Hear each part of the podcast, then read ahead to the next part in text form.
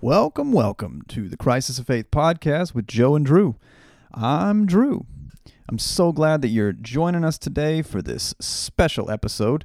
Um, I would love it if you would take a moment, maybe even while you're listening, your phone can do these two things to hop over to Instagram and follow at Crisis of Faith and also maybe to leave us a positive review on whatever platform you're listening to the podcast right now. That's super helpful to us. Plus, it just gives us bubbly feelings inside. And uh, that's what this whole thing's about, right? Bubbly feelings inside. We have spent most of the early days of this podcast talking about what happens to people after they die and how all of that is determined. What happens to the wicked, what happens to the righteous. And in today's episode, we actually begin talking about how we determine who is wicked and who is righteous. If the fates are different, well, then how do we know which camp we're actually in? So, you'll be happy to hear that we're rolling back out the afterlife jingle. Preacher, can you tell me about what happens when we die? How do you think that I'd know when I've been alive the whole damn time? No one here can see so clear that they know they know the way. And no one knows any secrets of what's just beyond the grave. Yeah. You look like you're in a you in a fancy place. Uh, I'm at our church's building. Yeah, that's what I thought. Drum kit. Chairs spaced majorly. we can get to follow to follow the actual guidelines. We can get I think 13 people in the room. if they keep proper distance.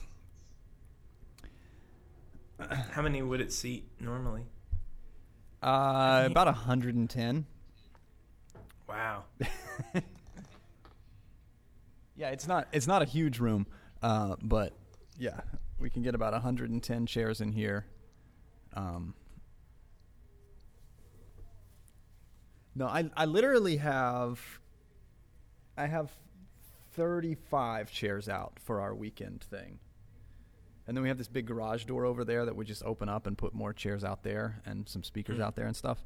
Um, because we're doing like it's our third birthday for the Oh, happy birthday. for the community, um, and so we're doing a thing, but I don't know who's gonna come, and yeah, everyone will be bemasked and distanced and probably angry with each other too. I don't know if they're friends on Facebook. I'm guessing they're also going to be really angry when they see each other face to face again. Because it's that time, that time of the four-year cycle. I don't. I don't even know. I, I don't even know if that has anything to do with it anymore. Yeah. I think it's just Just Facebook itself. human breeds nature. anger. Yeah, I just don't know if like I don't know if people know what's happening when they do that. You know what I mean? Like people who a lot of people who have never really had much of a crowd. Um, they've never really had a, a microphone or much of an audience like many people listening to them. I don't think, and I don't mean that as an insult, I just mean like, I don't think they understand that nuance is completely lost, that you. That everyone you ever knew can hear what you're saying, can read what you're saying, Yeah. uh, and they don't know how you feel at the moment, and they don't know what you think about things, and they don't know what you meant. Yeah. It's just a cocktail for bad things to happen, I think. So I'm a little Yeah, nervous. I saw a couple of them. We had like a small thing here last night. We tape for our, so we still do Sunday mornings online, but we invited people to the the taping now, and a few of them came out, and like as they were walking through the door, I was like, "Huh, I wonder if you guys have talked since." yeah, that is. It's funny. Like I, I got rid of Facebook. I don't know how long ago, but uh, four years ago, I know that I had it because I remember putting something on Facebook about how I had voted for Donald Trump. Uh, and it was like like there were people who were who were congratulating me and happy about it, Yeah. and people that were angry at me and all this stuff. And then like I, I realized, oh, nobody gets that I'm joking. Like Right. but anybody who knew me at the moment, of course, was like, oh, he's he's just kidding. But like Yeah. the majority of the people on there don't know me, don't know my story, don't know whatever. Like yeah. And they're probably, if you haven't used it for a long time, then they're probably mostly from West Virginia, like from Yeah. a, a past life. And West Virginia was like 85% Donald Trump voters last time. So they just assume, Right. like, yeah, that's, he's a Beckley boy. Um, yeah, I get that. Uh, it's, uh, it's a weird it's a weird thing. It's like a billboard. Like why does why would why should everyone have access to a billboard? yeah. Why should everyone get to say uh, and I think I told you this that like we had been considering like our church has basically stopped using it just because it's not because nobody ever sees anything we put. You know what I mean? Like it's just not uh, uh, controversial enough. So for a little while, I considered like putting, like posting a picture of Hillary that says "You won't believe what Hillary said," um, and then underneath it, the caption to be something like, uh, "She said make sure you log in at 10 a.m. on Sunday morning for." like, like this is the only way we can get anybody to see anything we ever post out there. Yeah. Why That anyone said, would care what Hillary us on said. Instagram at Crisis of Faith. Yeah. Instagram, where there's only joy and rainbows and sunshine. Everybody's on the same team. No, actually, it's just Instagram, where your uncle is not. Is that true? Like I, I don't. I was never really. I was on Instagram for like a week, and then yeah. you know I just started looking. Drew does all of the work on Crisis of Faith Instagram. I would So prefer for people to think that uh, you do some of it, um, just so I can have, so I can maintain a little bit of anonymity about some of the things. Yeah. Well, I was just gonna say if anything is stupid or or like racist or whatever, you can blame it on him. Yeah, that's fair. Um, but yeah, I, is it is it nicer than Facebook? Like people aren't. No. No. No, it's a human condition thing. I mean, it, it, it's Yeah, not sure. that. It's not that. But the the difference is the the relationship of following and not. You know what I mean? Like, if my uncle were on Instagram, I, j- I wouldn't follow him, and he could follow me. Like, they could still see what I say, but I don't have to see what they say. Oh, I Whereas. Facebook is a more mutual connection thing. Um, where like if he says I want to be your friend, then you have to see that too. Um, It also helps that if you say like, just like ignorant shit, you at least have to put a picture of a rainbow with it. That's true. There has to be a picture. Of course, Crisis of Faith's Crisis of Faith's uh, handle mostly just posts pictures of words, uh, so uh, or memes or whatever. Hold on, Yeah. I'm gonna pause for a second and shut my door.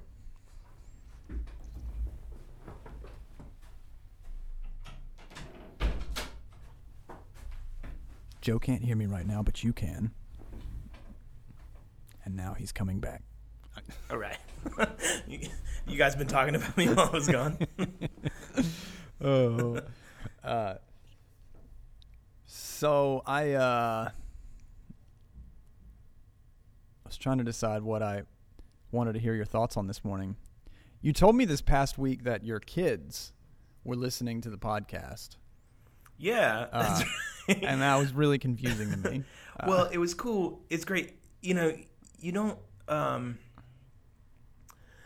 I drive my kids to school in the mornings, and so on Monday mornings when I'm driving them to school, I turn on the podcast because it comes on. right, Um, and and we need it- listeners. exactly. It doesn't take that long to get to school, so like they hear the first twenty minutes of it, right. which is just us like joking around or whatever. And so then my 11 year old sent me a message uh, we were in the same house, but he sent me a message the other day and said, "Dad, can I get a link to the podcast?" Because he wanted to finish the episode, and that was just like it made my heart melt. I was That's really so excited. And then later that same night, uh, I was I was putting the five year old to bed, and uh, he said, "Daddy, can we snuggle the whole damn night?" because he was singing your song. Oh, well, you're welcome for that. Uh, That's my mom's greatest fear about that. She's like, if your kids hear you sing that, are they going to repeat that word? And I'm like, well, I got a, I got news for you, mom. I didn't. I heard that word uh, in church. your King James Bible taught me the word damn. Uh, Yeah, my my kids. Um, we don't talk about like there are bad words and good words. We talk about there are words that you can't say in front of Granny and words that you can say in front of Granny. Well, that's really what it is. That's a that's a more honest explanation of what bad words and good words actually are. Anyways, it's like they're Yeah. not inherently bad and good. We're gonna do an episode uh, on curse words and Christian culture. we have to. Yeah. Uh, I even ran it by my mom, and I was like, "Mom, if I sent you a list of curse words that we said in an episode, if we did an episode where we just cursed a whole lot, would you give me uh, replacement words that you would be fine with us saying, uh, like as, and then we can overdub them. Well, I, would- Is, uh, maybe is Judy gonna do that for us? I don't think so. No, I couldn't. no, I couldn't possibly send her a list of curse words and ask her to read them. She's probably never heard some of them before.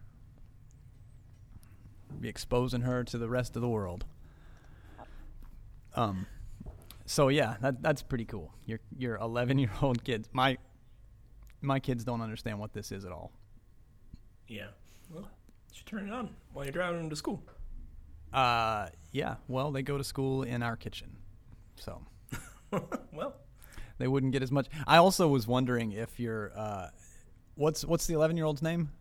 Cosby. If you're okay with giving that name, that kind of information out. Cosby, yeah. If um, if Cosby just heard the the banter at the front end and was like, oh yeah, I want to listen to more of that, and then Yeah. if he actually got into it deeper, and he's oh, good grief, He's a real. Um, he's a he's a thinker. yeah, like he's he's the sort that uh, the Sunday school teachers come to me and say, Cosby said some curious things in Sunday school this morning. I'm sorry. Yeah. he grew up in my house. yeah. That's that's really good. Um, well, we're uh, let's see. We is this episode eleven? I don't know. Does that seem right? It seems like it's about episode Eleven. Uh, if that sounded if that sounded really weird whenever I said Eleven. it's because I went back and overdubbed the correct number once I figured out what it was. um, also, my voice today, I've sw- I switched microphones for this week. I don't have the microphone that I typically use, um, so this is a mic that I use to record like singing songs and and things. So I don't know if it's uh, if that's going to be noticeably different on this one. Sorry about that, everybody. If I sound too sexy for radio. Well, you look super hot. Like you have uh, you, the listener can't see you, but Drew's in like I don't know. It's your church, I guess, but it looks like a studio. You got a drum kit behind you. You got Yeah, this fancy mic. uh, you just look like a rock star, man. This is perfect selfie selfie space right here. If we're ever going to post a picture of us doing the podcast, this is the day to do it. I had to meet somebody up here for something this morning to get some uh, somebody that knows how all this sound stuff works, and they're helping us get ready for the weekend. So I'm just plopped down in the middle of the room for the podcast today. Um, but we've we've been talking about heaven and hell uh, for the past little bit. What happens when you die? What is the future of humanity? What's the future of the righteous? What's the future of the sinner? Um, and uh, and this this this future hope, wider hope, hopefully that I think Joe and I probably share. We don't know. The bottom line is we don't actually know, but th- this is the hope that we um, have kind of arrived at.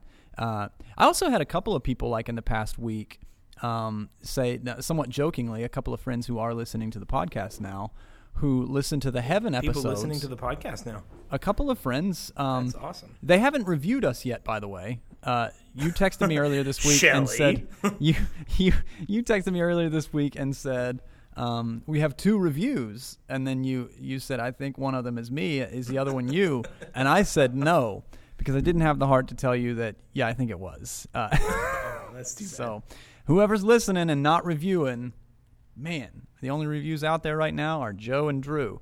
And I'm about to invent a couple more accounts just to get us a few more. But you should put nice a four we- star in there just for so people don't think. No way.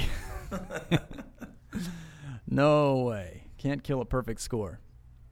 Um, but yeah, I've, a a couple of people have sort of asked about this. Like, they've listened to the heaven thing, and somewhat jokingly were a little disappointed.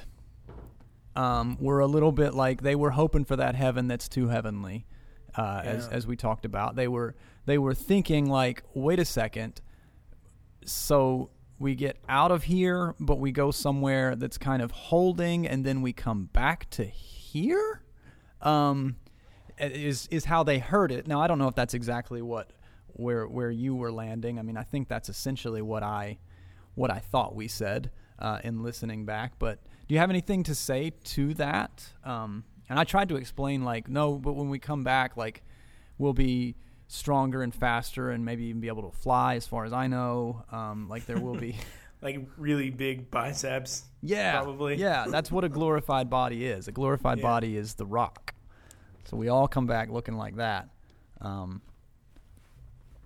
Well, yeah, I mean that like that is the the biblical hope is the renewal of creation, uh, the return to creation as as it is intended, yeah, um, the garden. and that's all of what that kingdom of God language, that commonwealth of God language that we talked about. Um, you know, it's not only a, it's not only like, oh well, maybe we'll have big biceps or whatever. I don't know what that, but you know, like we're talking about a, a world where peace, shalom, and justice reigns. Like that's the Christian hope Yeah, the world that we're all out here trying to create, trying to build for, that that God brings that about. yeah, and I think there, you know, I, again, it can't be said enough. We don't actually know what happens, but there is a. Um, I would want to clarify that whatever good hope we did have in future, whatever good hope we did have in like resurrection after this life, um, being being a good thing and being something to look forward to, uh, I, I I think that is fully well placed. Um, I think having a good hope in this is a good thing. It's just sort of suggesting that some of the uh, some of the theology that we've had for it, some of the ways that we've talked about it and thought about it, probably isn't biblical. Um, that, that doesn't seem to be the narrative. This whole like go somewhere else and spend eternity somewhere else uh, just doesn't have much basis in the scriptures. Uh, that doesn't And mean that you're not reunited with. about. Go ahead. Sorry. Yeah, yeah. I just does not mean that we're not reunited with the people that we love. Does not mean that we're not at peace. Does not mean that we're not in the presence of God. Does not mean that you can't have a mansion and a yacht and uh, all of those things that you never really wanted in this life and a crown with jewels in it and all that. Like it's just a um, we're just trying to arrive at a more biblical picture. If we were to try to take what the scriptures seem to teach heaven actually is, then I think we would arrive at different conclusions than those. Yeah, and you know, most importantly, because I I think this is all imagery, right? This is this is a symbol system for talking about um, the reign of peace and justice, and like when we when we literalize it and think of it as a place that we're going to get away from here, get away from the body, get away from the earth, um, then you end up not bringing it about. The whole point is that Yeah. Jesus says the commonwealth of God is here, it's with you now, and you can build it now. Um, in your body on this earth with your neighbor, like with these people that are around you, you can bring about peace and justice and the will of God, the as on earth as it is in heaven. You can do that now. Yeah. Um, Yeah. and it keeps us from doing that if we're focused on something else. And that means other. so much to me because to me it, it seems more like eternal life that uh what's the there's a Greek phrase for that. Like I know it's got zoe in it. Aionios Oh yeah, uh zoe is something something that I think what that Aionion. Aionion Have to look at it. So yeah, that communicates to me that that whatever that is, whatever eternal life is, to me can begin before I die. Like that's what that's what matters to me so much about this. That's what that's why I find this more exciting and more compelling. Not that I'm already in heaven now, not that there's nothing better waiting, not that but that actual presence with God, actual peace and joy, shalom, all of these different things, that it really can begin now and only get better um, in this future humanity, future heaven, and future earth. But um, one more thing about hope um, before we move on. Uh, I don't know if this will serve as an example as much as it's just a, uh, you know, just a, a another little thought experiment about it. Did you live in Beckley when they finally got an Olive Garden? I don't remember. See, I grew up in Beckley, West Virginia. I lived there for uh, my first 19 years. And my parents were convinced the only thing that separates Beckley, West Virginia from friggin' Manhattan uh, or Los Angeles or or Paris or anywhere on the wor- on the planet that people would rather be than here is an Olive Garden. All we need for our soul salvation is breadsticks and endless salad. Well, yeah. I mean, there was eschatological mythology about the Olive Garden for years. I remember, like, growing up, this is something that people would talk about from as long as I can remember. Well, we're getting an Olive Garden soon. I know. Yeah, yeah. It was a real like it was. It's it's in every. It was in every prayer request box in every church in the area for sure. I guarantee you. Um, but uh, and we would drive like an hour and ten minutes. We would go to that that little place like right outside of Charleston where there Yeah. was an Olive Garden and a Red Lobster, which Red Lobster is still a, a, a highly anticipated thing, like the return of Christ. There's also a Red Lobster coming to Beckley, I'm told. Um, but then they got it. Yeah. So right, And, and my it came. it it came. It did happen. The prayers were answered. Everybody got what they wanted, or so they thought they wanted. My parents hate it. They won't go there to They don't eat. like the. They're so Huh. disappointed in it now. That's all they ever wanted. It's all their hope was ever in. It was heaven for them. And then they got it, and they won't go there anymore. They think the service is terrible. They think there's better uh, Italian food elsewhere, which that's just that's offensive to on. Italy. That is offensive to the nation of Italy, and they have been through enough this year. Yeah. So I guess I was just saying that to say if we want to make a point out of that, people, you don't know what you want, people. You don't know what's best for you. I think I think that um, my folks still like Olive Garden. Oh, really? They're happy with it? Yeah, it can't. I mean, it's not. I don't know that it delivered what was. It was a big buildup. I mean, we Well, we talked yeah. about that for twenty years at least. Yeah, yeah. And then I mean, how good could it be? That that's the thing is like how how good could a restaurant actually be? How much of a difference could it make for a town? Um, I Yeah, don't know. you'd have to get like the butter sauce that they wipe on those breadsticks and just like have a fountain of it. I think to.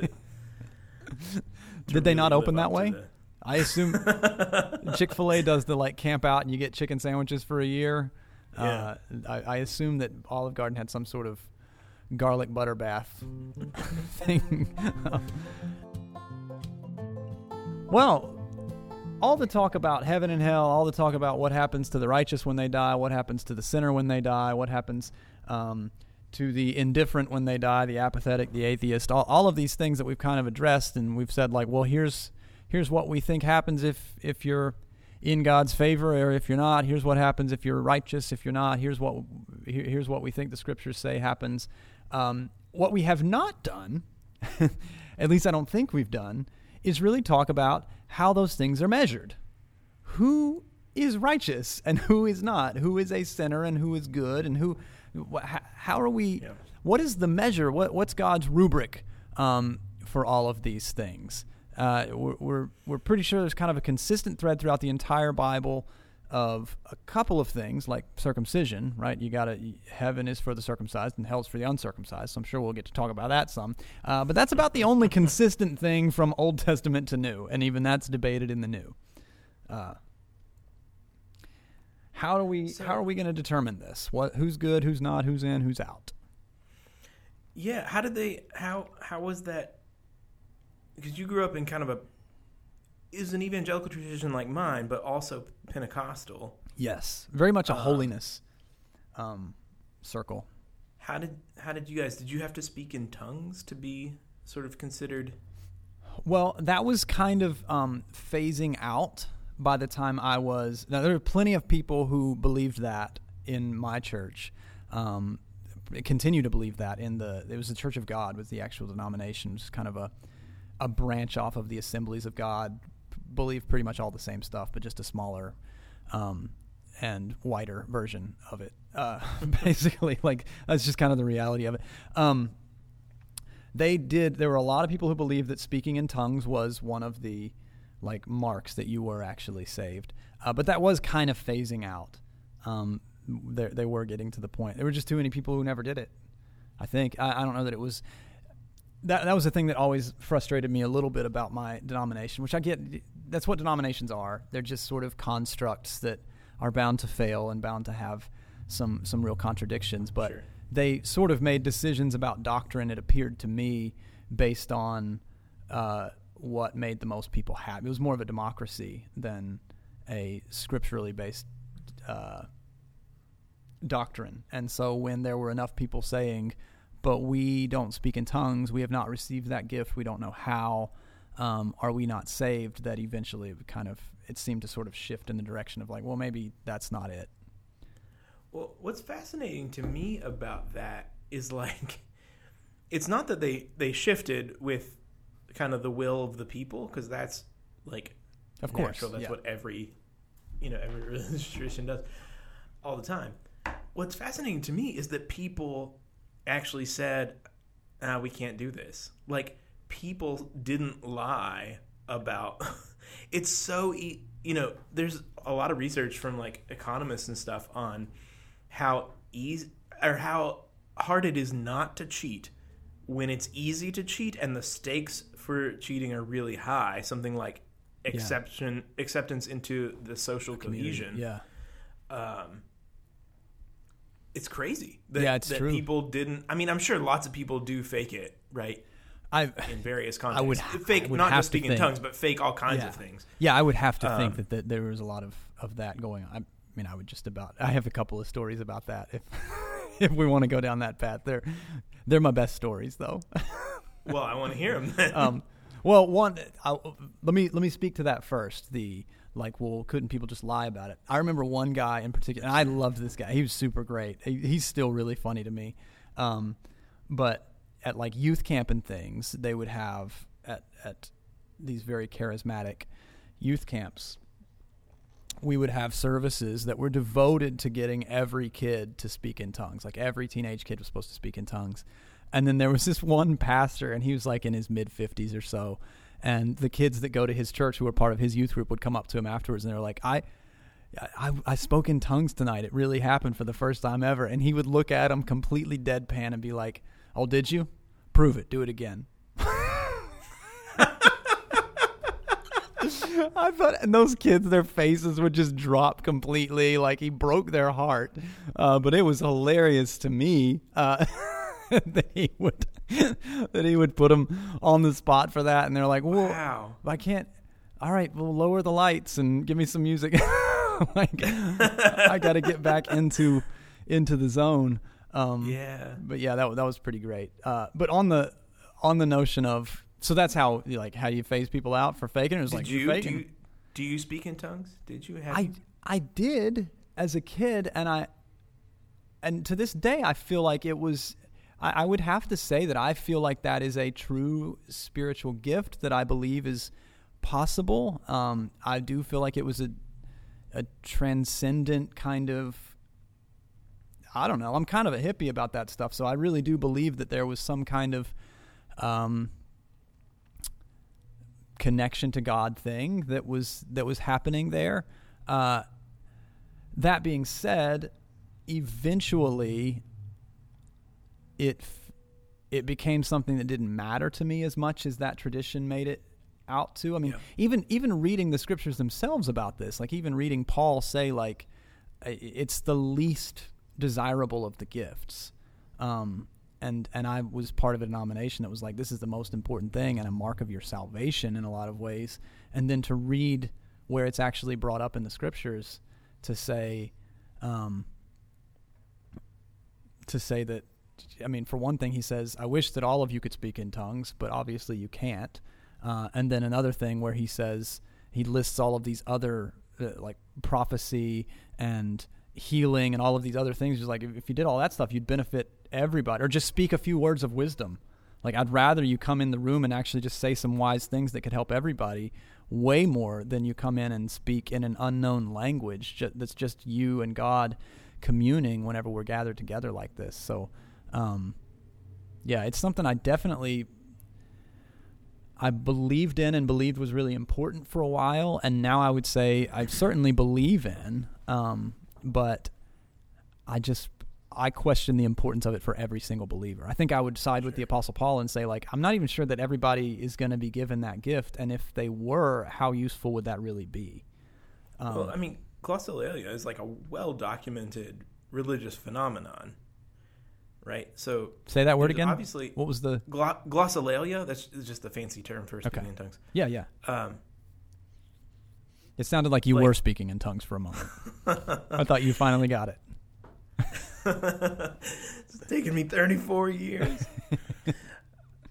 um, yeah, I mean, so like, there's there's obviously like this is not it's not just a like Appalachian Pentecostal thing. Like this is it's it happens in all religious traditions all over the world. Um, I don't know anything about it.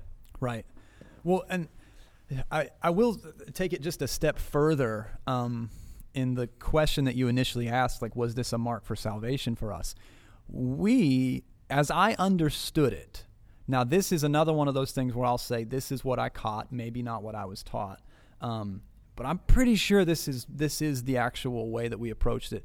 Was that salvation was one step, and then being filled with the Holy Spirit was a second step that's where the process of sanctification began and the process of like actually changing and altering you into a fully evolved fully usable uh, being in the kingdom of god. And so we did believe and i i would say i mean it's been a little while since i've asked about this particular thing. Um, I, I have family that's in that's still in this tradition and and have a lot of respect for them and they're bible believing people and they really you know they follow Jesus and do good things with their life. Um, I haven't had this conversation with them for a while, but as I understood it, that was the next step kind of thing. It was a you're you can be saved and not speak in tongues, but you can't have the Holy Spirit living inside of you unless you have spoken it. They believed that it was the initial evidence of speaking in tongues, and that for me became an even an even harder rub as I got a little bit of older because I began to discover how many of the Bible teachers and, and pastors and people that I really respected in other traditions who never spoke in tongues or maybe even taught that um, that that wasn't useful or wasn't really for us. And to have my entire tradition say well those people don't have the Holy Spirit like we do seemed like a really exclusive and um, an odd position for us to be uh, standing on. So I don't know if that's It just seemed like it needed a follow up answer to like, you know, maybe that's not how they think of it as being saved, but we certainly thought that like you could be saved but not fully in. Um, Okay, so I'm interested because you keep using this this term to be saved, which I Yeah. think I know what you mean by because we also use that word in my tradition. Um, but it sounds like that's that that process to to be saved, to get saved, is how you're on the inside, right. as it were, and if you're on the outside, you're not saved. What do you mean by that? What is that about? Well, I'm I'm trying to get back into the way I used to think. All right, I, not this is not necessarily that's not even terminology that I'm sure I use very much in Yeah, sure. life today. Um, I'm pretty sure I thought it was about a prayer. I'm pretty sure that hopping the fence and coming on the right side was about basically how you would answer the question of who Jesus is. Like if you Okay, if you say I believe Jesus is the Son of God and He died for my sins, then that is the saved category. That is the like you're in. Um, and then speaking in tongues or some other thing would be a secondary. It's almost like there's a faith and then there's a some kind of spiritual activity um, yeah, that That's- follows. so I'm trying to get this worked out about my. So I grew up Southern Baptist, and um, at least in my church, like we talked about getting saved too, and there was like this. Um, it's weird. You said something about a prayer, and we had it was real, real specified, right? You had a moment where you got saved, Yep. Um, and that was it was done by praying a prayer called that we called the sinner's prayer. Um, now it's not like a liturgical prayer. It's not like a prayer that has specific words to it, but it's just the prayer that you pray that says, "I want to be on the inside. Like I want to, I I believe this stuff." Yep. Right? And you you should know. Or I don't want to go to hell. Yeah. Yeah. Right. Yeah, A bit of the sales Um, pitch. So like you should know, you should like people said this all the time. You should be able to like write it down the day. When was the day that you got saved? Yeah. So that like you know, if if the devil tempts you to believe that you weren't saved, like you can say August 15th, 1989 or whatever. Um You were three. That's not your date. You're making that up. You don't remember. Your, you Yeah. didn't write it down, did you? Well, You that's the in. problem. Here, so here's the thing. Okay, it's also because you said it's also about believing, right? And like if you said, you know, if if you say to your kids every every day at dinner, like eat your vegetables because it'll make you strong.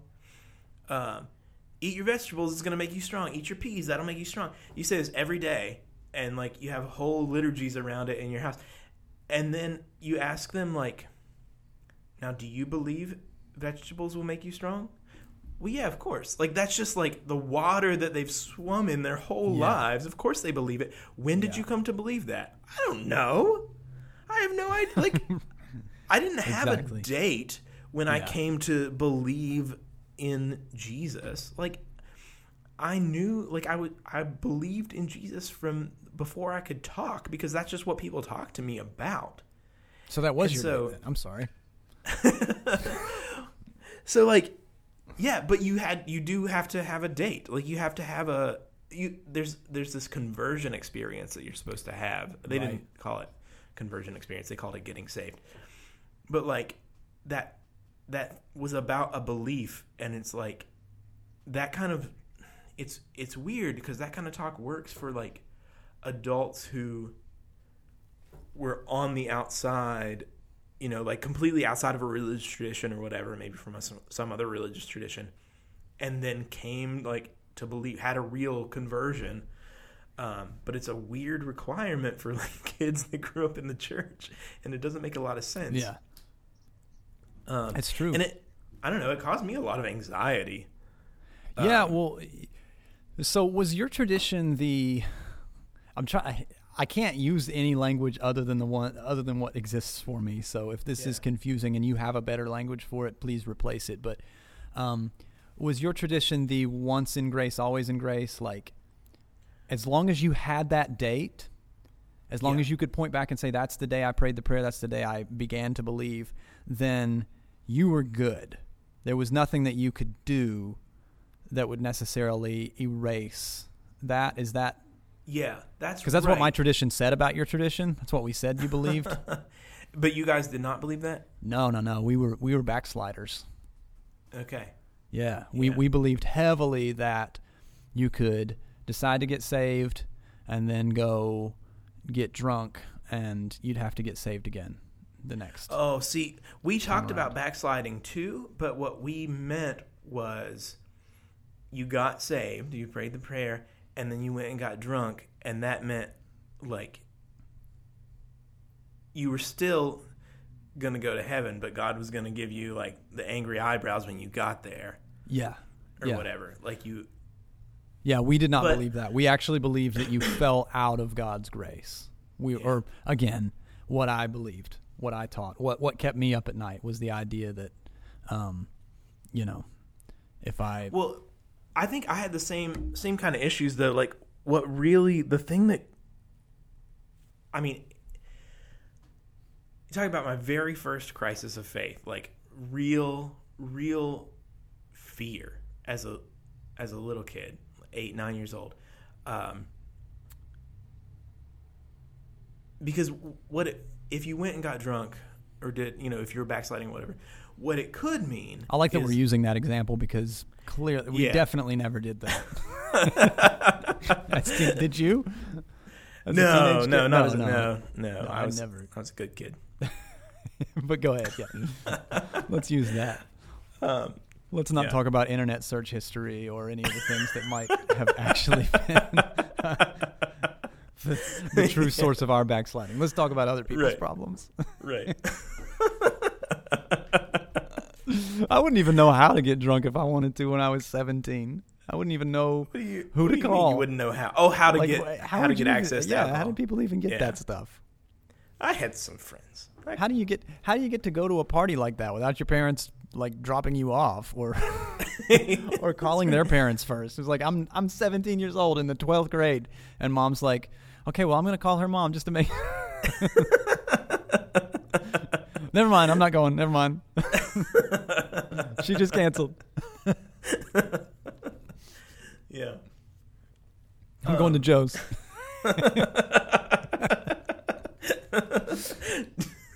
and then she calls my mom to find out what movies are Yeah. playing. Oh man, sorry, I interrupted something that you were getting. No, it's fine. Oh yeah, because I had I was having a your first crisis. yeah. Um. So like, It's just my mother. It's just my mother instinct to swoop in. Well, I saw you take off your glasses. I saw you reliving your first crisis of faith. I'm like. I got to make him smile. I got to do something to bring some joy to my, my friend. He's been there for me during so many of my crises. oh man. Um. So like, you could be you could be backsliding, right? You could just be the way we we were using it. Like you really did get saved, but you're just now like living like a like a hellion. yep. Or but what it more likely means is that on that date that you wrote down, like on the date that you got saved, that you prayed the sinner's prayer or whatever, um, you didn't really mean it. Yeah. Like you didn't really have faith. Uh, you didn't really believe. And so, like, how do you distinguish between whether you believe something or whether you really believe something? Yeah. that's a slippery thing. So, uh, when I was, I don't know how old, um, but I, I would guess like eight or nine. There was a girl who who went to our church. Her parents were really good friends with my parents, and she had she was about ten years older than me or so, and she had like been my babysitter sometimes. Um, so like we were close, kind of in that way, and she grew up, you know, in the same tradition. She had gotten saved when she was a little kid and went to church and did all the church activities and, you know, went on the mission trips and did the whole thing. And then she realized when she was a like in her late teens that oh, I wasn't really saved. I hadn't really me- meant it. Hmm. And that scared the shit out of me. Yeah. Because, like, what that meant was for those intervening years, if she had died, like, she was going to go to hell and be tortured for her whole, you know, for all of eternity consciously. And that meant that, well, did I mean it? Like, right. did I really mean it? Am I going to discover in 10 really, years? that- Really mean it? Yeah. Yeah. Am I Yeah. going to realize, like, wake up one day and realize that I, I didn't believe? How do you know if you, like, how hard you believe something? Yeah. How do you measure that? And fortunately, you never got to a point in your life where you looked back and said, I don't even know if I believed what I believed when I was a kid. fortunately, you never questioned any of that stuff and you Yeah. always stayed in. Um, yeah, that's that, that that's so true. I I think I think I shifted to that in my 20s. I shifted more to the like, well, maybe maybe it's more about whether I really do mean it, but I I definitely believed like, nope. Every time you sin, you pray for salvation again. Yeah. I definitely believe. I remember praying all day, like all the time. Um, no matter what it was, I'd say a curse word and secretly pray under my breath for forgiveness for it. I, like this was a legitimate, ongoing process, and I'm also not talking about seven year old me. I'm I'm talking teens. Uh, like yeah. like really thinking like like a a thinking person like a truly sentient being like asking for forgiveness because i uh, said a bad word or saw a bad thing or um yeah whatever Yeah, that's dude. That's so tricky. For uh, well, I don't know. I mean, it might have played out differently for you in that way, but like for me, when it because because you had this like pressure to know that you not only prayed this prayer, but you really meant it. That you not only believed, but you really, really believed, like salvation kind of believed. Um, what ends up happening is that you not only have to have faith, like you not only have to believe in God and believe in Jesus, and all, but you have to believe that you believe, Yeah. right? So you end up putting faith in your faith as much as you have faith in. That's a good. it is That's a good phrase for it. Yeah, faith in your faith. Um, which, oh gosh, that's what. That's what has me right now. That's what. That's what has me. You know, in the universalist conversation or whatever, is okay. uh, Is realizing that all of that was just training to put faith in your faith, and never even considering like, what if your faith is in the wrong thing? What if your salvation in Jesus, and I'm air quoting Jesus for the listener, what if your, your faith in Jesus is actually a faith in some concept and concept and construct that is nothing like Jesus? What if your sort of American evangelicalism that, that you have put your faith in, your whatever your concept of this, has nothing to do with Jesus of Nazareth and, and whatever the teachings are there and whatever that that's where that's where I am today. That's what takes me into the universalist conversation is is like, man, there's got to be even some grace for people who earnestly and honestly believe what they are supposed to believe or what they're told they're supposed to believe if they want to be saved and then not even realizing that it's just not even the right thing that you don't even have you don't even have a real concept of who God is um, is there a, is there a word for that? Is there a does that ring does that ring for you at all? Am I making Yeah, sense? I can't sure. tell if I'm uh, if what I'm say if what I'm thinking in my head right now is coming out.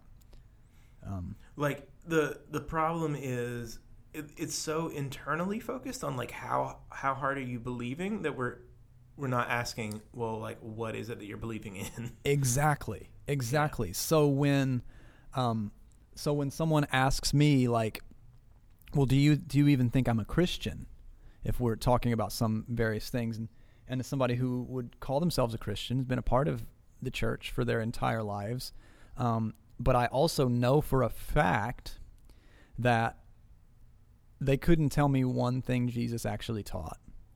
They don't really think that um, that the way of Jesus is as important as labeling yourself Christian. Um, they believe the pur- the purpose of Jesus' life was to appease God, like we talked about in previous episodes, was to fix that. And as long as that you believe that Jesus did that, then you're a Christian. When someone asks that question, they're like, "Well, do you think I'm a Christian?" And then I, I'm put in this position of like, "Well, what do you even mean? If you don't like to be a Christian, as far as I know, is to follow the teachings of Christ. Do you know any of them? do you do you make decisions in your life based on what you think the way of Jesus would would teach you to do? Um, I have no interest in like judging who's in and who's out. It's not. It's not really. A, that's not really the point. It was just kind of me thinking through it. Like, how do I answer this question when somebody says, "Well, do you think I'm a Christian?" And I'm like, "Well, you call yourself a Christian, but I don't." Only you can tell me if you actually know anything about Jesus Christ. Like the first half of that name, Christian, um, comes from that stuff. I don't know. I might be on a rabbit trail about something that isn't exactly the direction we meant to go today. Oh, I don't know. I don't know where we meant to go. um, yeah, well, okay. So I think that we ought to like come back to because we're we're kind of talking about like how did you get in into the inner circle? Yep. Um, into into whatever you know. It depends on how we want to define it. Whether it's like in the church, in the faith, in are you a Christian, whatever. Um, but we've we've spent a lot of time on this podcast talking about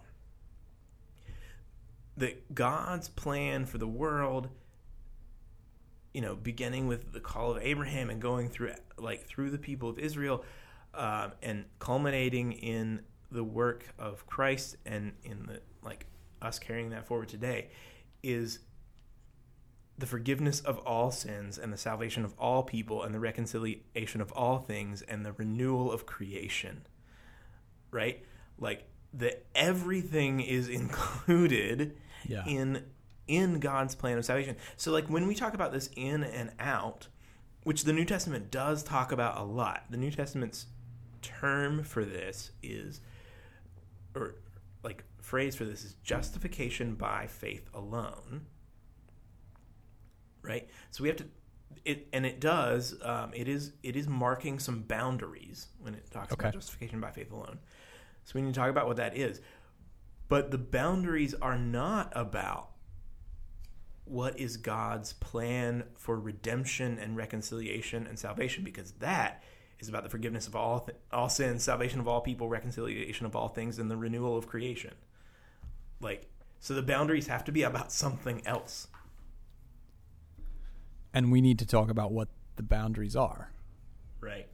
Okay. Um. Yeah. So what do you what do you have for that? I have a few um, notes down, but they're probably more of like they're more questions that I want to see if what you bring up raises them.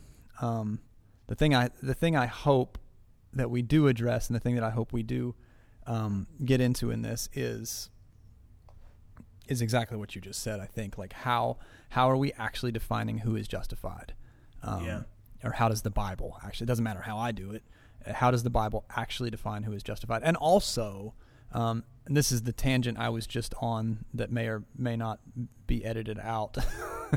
um, is there a difference between being in the church community and being in the kingdom of God? Like, is there a Yeah. because those two things i mean it seems like pretty much everything we've talked about so far has been like well here's how my tradition decided who was a part of my tradition um, but we're saying how about we level up from that and not make this a conversation about faith in your faith or faith that you picked the right tradition or faith that you're you know that, that you're in with your church and more a conversation of like well how does the bible actually define this stuff how does it actually play out in the scriptures? What is their understanding of who is part of the way um, and who is not? And that, my dear friends, is exactly the conversation that we are going to have in our next episode. Thank you so much for giving us your time today. Um, if you have questions or would like to actually talk, hear us talk about your own crisis of faith, maybe there's some things that we could address for you, please go to crisisoffaithpodcast.com. You can email us there, or you can actually submit audio of yourself telling a little bit of your story, or asking us a question. Uh, we love getting to do that. Also, please follow us on Instagram at Crisis of Faith. We try our best to put out content there every day. A lot of it's just funny and silly, but hey, at least we're together. Um, share this episode with a friend, subscribe, give us a review, and uh, we look forward to hearing from you and talking to you next week. Preacher, can you tell me about what happens when we die? How do you think that I'd know when I've been alive the whole damn time? No one here can see so clear that they know they know the way. And no one knows any secrets of what's just beyond the grave.